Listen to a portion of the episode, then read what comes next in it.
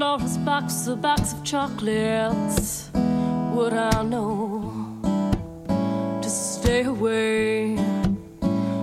I said, Pandora's box, a box of chocolates. Would I eat them anyway?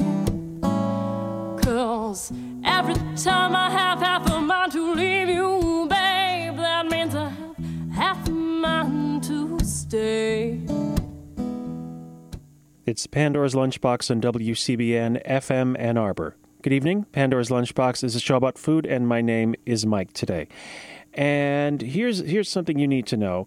There have been a lot of reports about an outbreak of salmonella related to peanut products, and in fact, the salmonella outbreak is connected to products made by the Peanut Corporation of America which we all belong to. We all are part of the Peanut Corporation of America. Many people have been sickened by peanuts that are in products that came from the Peanut Corporation of America, based in Georgia. And I am here now. I am go- I'm here right now. I'm right here. And I'm going to endeavor in the next half hour. In fact, I will prove to you that this whole salmonella outbreak is biblical in nature. There is a biblical connection to all of it. Although what happens sometimes halfway through the show is I forget the whole point of the show and I start talking about something totally different, so there really is no guarantee. But if I can remember why I'm here, then I'm going to. Um, right, I need to fo- focus, focus, focus.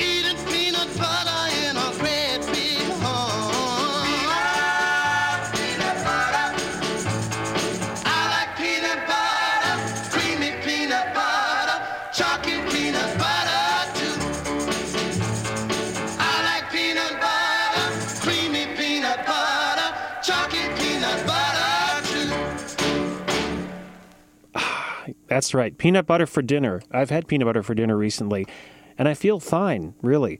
It's only peanut butter from the Peanut Butter Corporation of America, not the Peanut Butter Conglomerate of America, or the Peanut Butter Society of America, nor the American Society of Peanut Butter, or the People's Liberation Front for Peanuts. None of these are involved at all in this. It's the Peanut Corporation of America. Uh, Nyeh. So, this is a history of peanut butter. This is something you need to know. This is from the website peanutbutterlovers.com, so there's no bias involved. There are many claims about the origin of peanut butter. Africans ground peanuts into stews as early as the 15th century. The Chinese have crushed peanuts into creamy sauces for centuries. Civil War soldiers dined on peanut porridge. These uses, however, bore little resemblance to peanut butter as it is known today. In 1890, an unknown St. Louis physician supposedly encouraged the owner of a food products company, George A. Bayle Jr., to process and package ground peanut paste as a nutritious protein substitute for people with poor teeth who could not chew meat. The physician apparently had experimented by grinding peanuts in his hand cranked meat grinder. Mmm. Meat flavored peanuts. Mmm. Protein. Bayle mechanized the process and began selling peanut butter out of barrels for about six cents per pound. Around the same time, Dr. John Harvey Kellogg in Battle Creek, Michigan, began experimenting with peanut butter as a vegetarian source of protein for his patients. His brother, W.K. Kellogg, was business manager for their sanitarium, the Western Health Reform Institute, but soon opened Sanitas Nut Company, which supplied foods like peanut butter to local grocery stores. The Kellogg's patent for the, quote, process of preparing nut meal in 1895 described, quote, a pasty adhesive substance that is for convenience of distinction termed nut butter. A pasty adhesive substance. I could really go for a pasty adhesive substance right now for the convenience of the distinction termed nut butter. However, their peanut butter was not as tasty as peanut butter today because the peanuts were steamed instead of roasted prior to grinding. The Kellogg brothers turned their attention to cereals, blah, blah, blah. Joseph Lambert, a Kellogg employee who had worked on developing food processing equipment, began selling his own hand operated peanut butter grinders in 1896. Three years later, his wife Almeda published the first nut cookbook called Complete Guide to Nut Cookery. And two days later, the, the, two years, two seconds later, the Lambert Food Company was organized. It was a very quick organization process. So that is the background of peanut butter, at least as some people would say. Again, we're trying to get to the bottom of this. You know, I looked in the Bible for peanuts and I couldn't find any. I mean, I didn't think I put any there in originally, but there's actually a website where you can punch in peanut and there's no reference to peanuts in the King James Bible or the New American Bible or the Bulgarian Bible, in fact. And it did suggest, however, Pontius Pilate.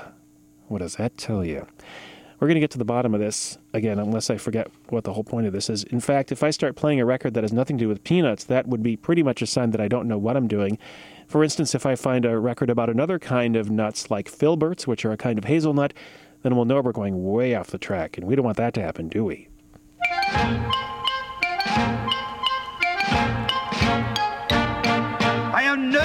Known round town as a fearful blood, for I come straight down from the dear old flood, and I know who's who, and I know what's what, and between the two I'm a trifle hot, for I set the tone as you may suppose, for I stand alone when it comes to clothes, and as for girls, just ask my pals,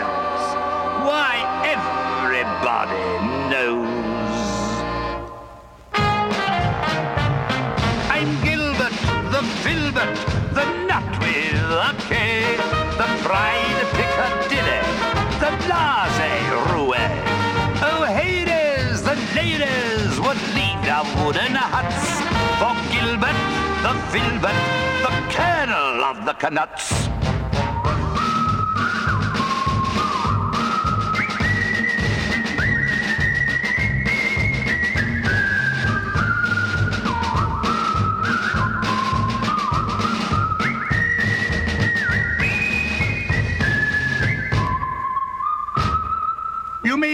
On me as a waste or what, but you ought to see how I fag and swat. For I'm called by two, and by five I'm out, which I couldn't do if I slacked about. Then I count my ties and I change my kit, and the exercise keeps me awfully fit. Once I begin, I work like sin.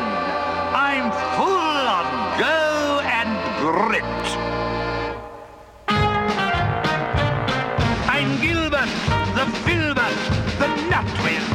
the the pride of Piccadilly, the blase roue. Oh, Hades, the ladies would lead down wooden huts. For Gilbert, the filbert, the colonel of the Knuts.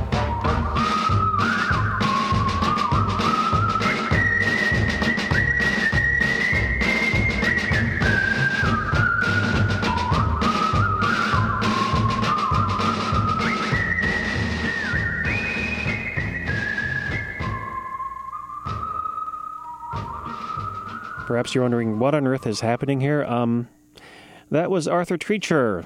I know things were kind of getting kind of fishy, weren't they? Arthur Treacher, fishy. Ha! Ouch. That was actually Arthur Treacher with an album that he does did. I don't think he does it lately because he's not around anymore. He's gone where all the bad peanuts go.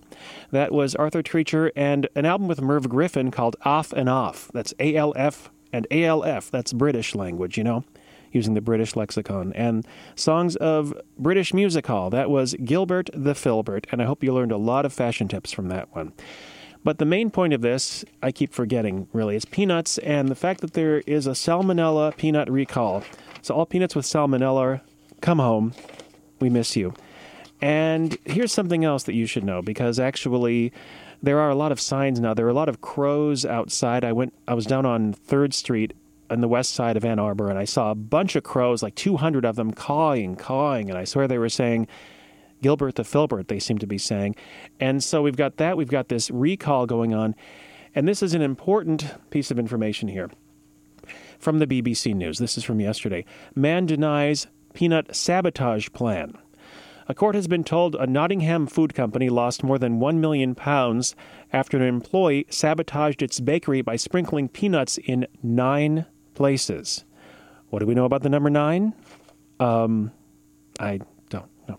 Paul Bentley, 42, of Listowel Crescent in Clifton in Nottingham, got, got that down, denies a charge of possessing peanuts, possessing peanuts with the intention of intention to contaminate goods peanut possession.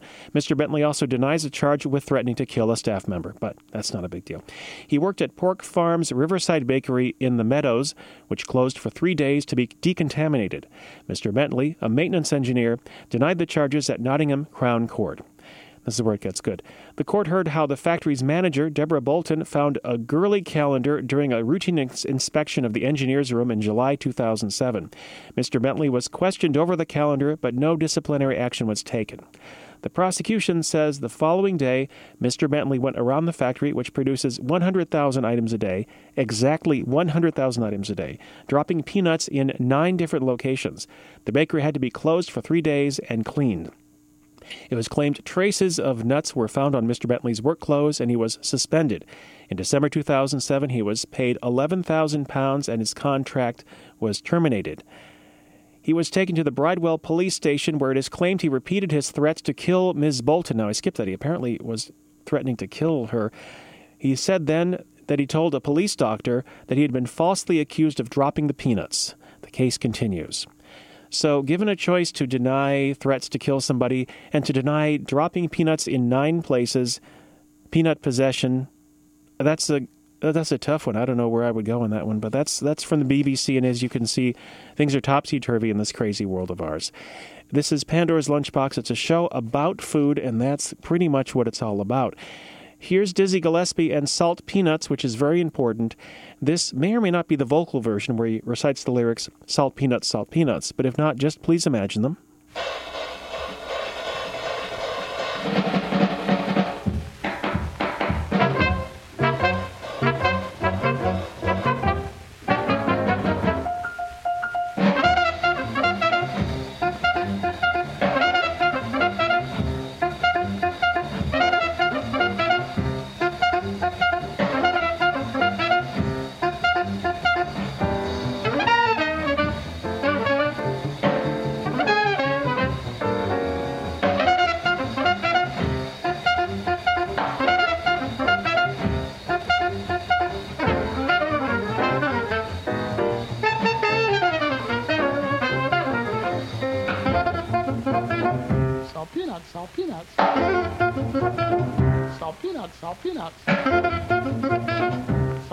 Salt peanuts, salt peanuts.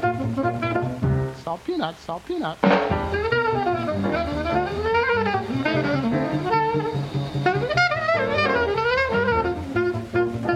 Salt peanuts, salt peanuts. Salt peanuts,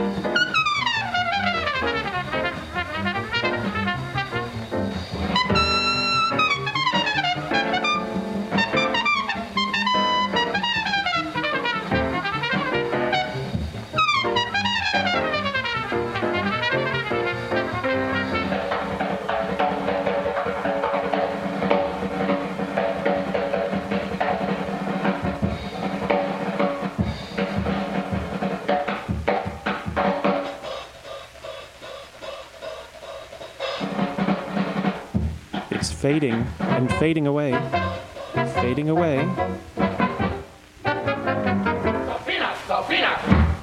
Yeah, Salt Peanuts, Salt Peanuts.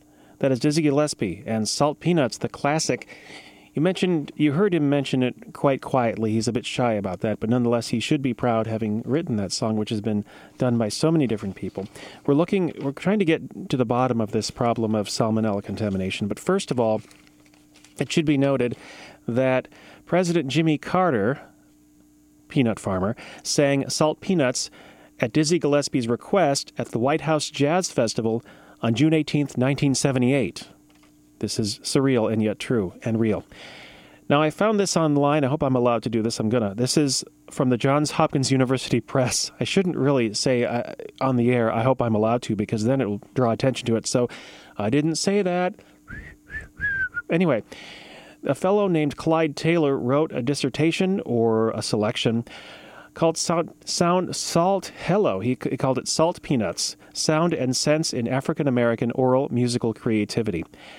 And this is just an excerpt of this. I just want you to get a sense of it.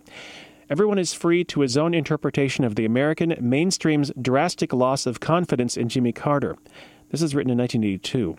My own hypoth- hypo- I think I'm getting effects from peanut dust. My own hypoth- hypothesis. My own hypothesis is that Carter started his downward slump in national popularity the summer night he invited jazz musicians to the White House and, in an unguarded moment, sat in as a vocalist. Using his finger as a baton, Dizzy Gillespie led the president. After the bouncy riff that is the backbone of the tune and a sharp break into silence, Carter chimed in and irreversibly sang the song's only lyrics Salt Peanuts, Salt Peanuts. This was an unprecedented breach of cultural decorum, and an unforgiving public has been sending the errant bebopping president messages that it will see him at the polls. This is 1982. I don't follow. In a carefully staged presentation at Howard University, Lyndon Johnson could declaim We Shall Overcome and get away with it. Richard Nixon could safely chant Black Power because nobody believed he meant it. Both slogans had struck terror in ethnocentric American hearts in their day, but neither was ultimately so menacing as Salt Peanuts. Salt peanuts, as near as anybody could tell, can tell, doesn't mean anything, and so its presence on the president's lips condemned him of playful irrelevance and Dadaist flippancy, which you can't say about just anybody. The president had gone too native, and Gillespie had had his revenge for all those photos of first ladies and lady ambassadors in Africa being campy in African dresses. This unprecedented musical collaboration between Gillespie and company and the president offered a rare moment of relaxation in what is usually an arena of contest, the intersection between African American oral tradition and official Western culture, of which the White House is a major support. Very interesting from a piece called Salt Peanuts by Clyde Taylor. This was in the Johns Hopkins University Press and it pretty much really goes to show you. Now, I'm going to take a moment to take a break from peanuts, salt, and all to talk about some other things going on in the world and in Ann Arbor and such. There's going to be a movie called Asparagus Stalking the American Life. I'm really not making this up. Asparagus Stalking the American Life. It's going to be at the Michigan Theater on Wednesday, January 28th. It's going to be a it's a documentary film by Anne DeMar and Kristen Kelly, showing next Wednesday at the Michigan Theater. Described here in the literature, for 30 years, Oceana County in Michigan has been the asparagus capital of the world. Now, its spear struck residents and family farms take on the U.S. war on drugs, free trade, and a fast food nation, all to save their beloved roots. Asparagus Stalking the American Life, a documentary at Michigan Theater in Ann Arbor on Liberty Street, Wednesday, January 28th. Now, this is this is where we actually get to the to the meat of the peanut of the matter of the peanut. This is where I ask you to take a moment to take all your suspicious peanut products, including the uh, peanut, meanut, uh, super snacker crackers, and your nutty buddy, peanut buddy cracker, peanut, peanut putty, spam, spam, peanut crackers from Nabisco Post. And I want you to bring them up to the radio right now. And I want you to pile them up there. And I'm going to exercise the salmonella from your peanut products so you will be safe and sound for the rest of your days, or at least the rest of this day. Tomorrow, hard to say. I mean, there is no tomorrow. So, do you have your peanut products put up to the radio? I want you to think positive peanut thoughts. Don't think about peanut possession. Don't think about think about salt peanuts. Think about think about whatever you want to think about, but think positive thoughts. Now, are you ready? We're going to exercise the salmonella from your peanuts. Are you ready? One, two, three, dance!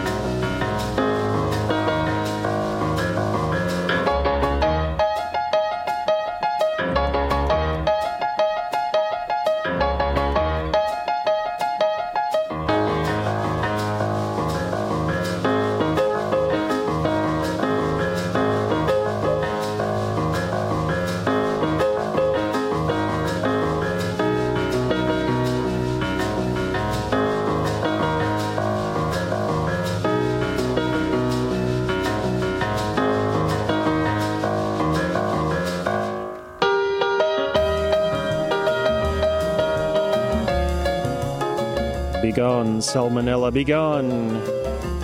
Your name is Salmonella, a beautiful name indeed, but you are evil. Begone!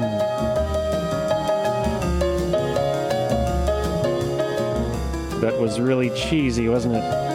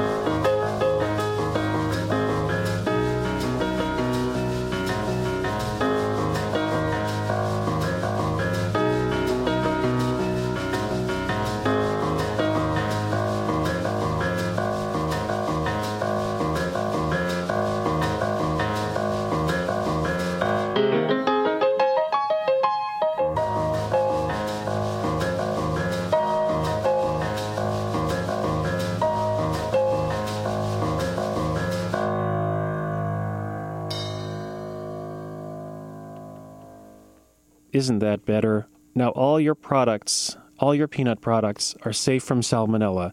Spread them around. Spread peanuts around. That's good. Spread them around because all is good now. This is Pandora's Lunchbox on WCBN FM Ann Arbor. A lot of stuff going on, not just the peanut products, but also the Chinese New Year is coming up. The year of the ox is about to begin in the Chinese New Year.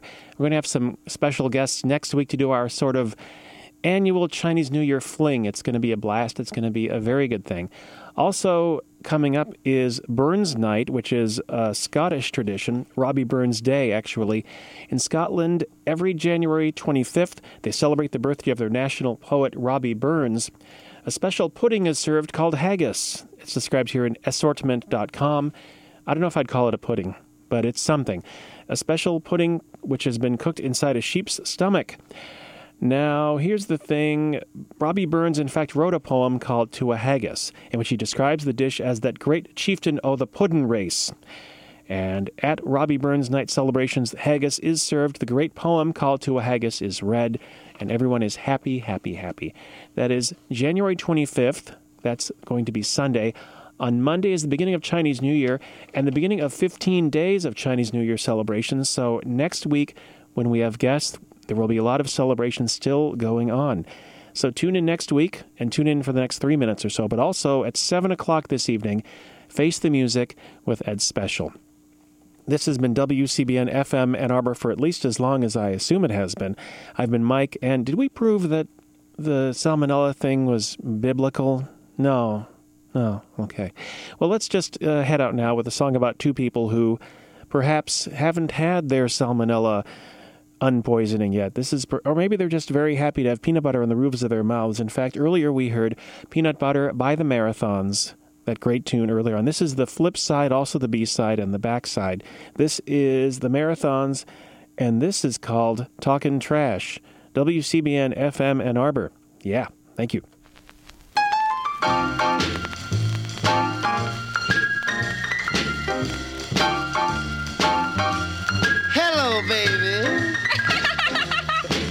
It sure is good to see you.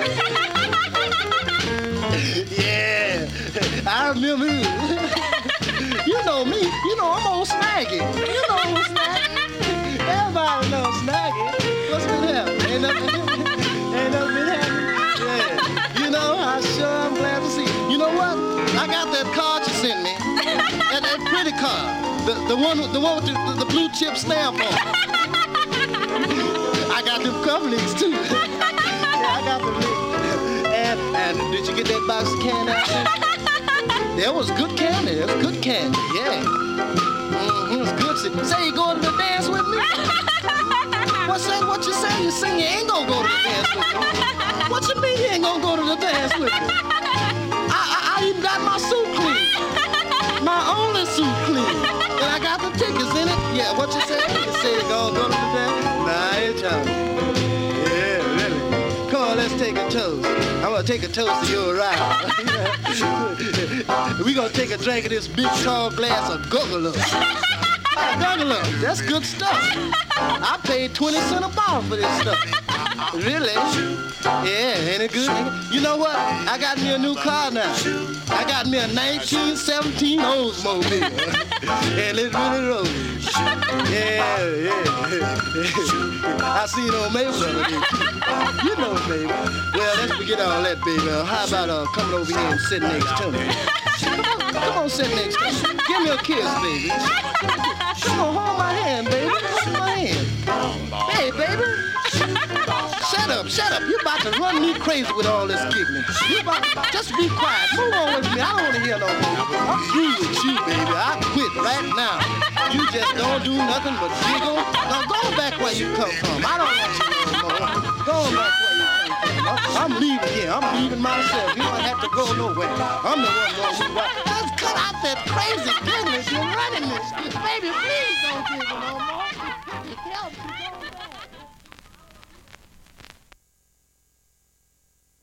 Hello, you're listening to WCBN FM Ann Arbor. I'm Ed Special sitting in for Arwulf and then myself from 8 to 10. So for the next three hours, you've got me here. And very sadly, I ask you to take a few seconds of silence for Arwulf's father. He passed away this Sunday.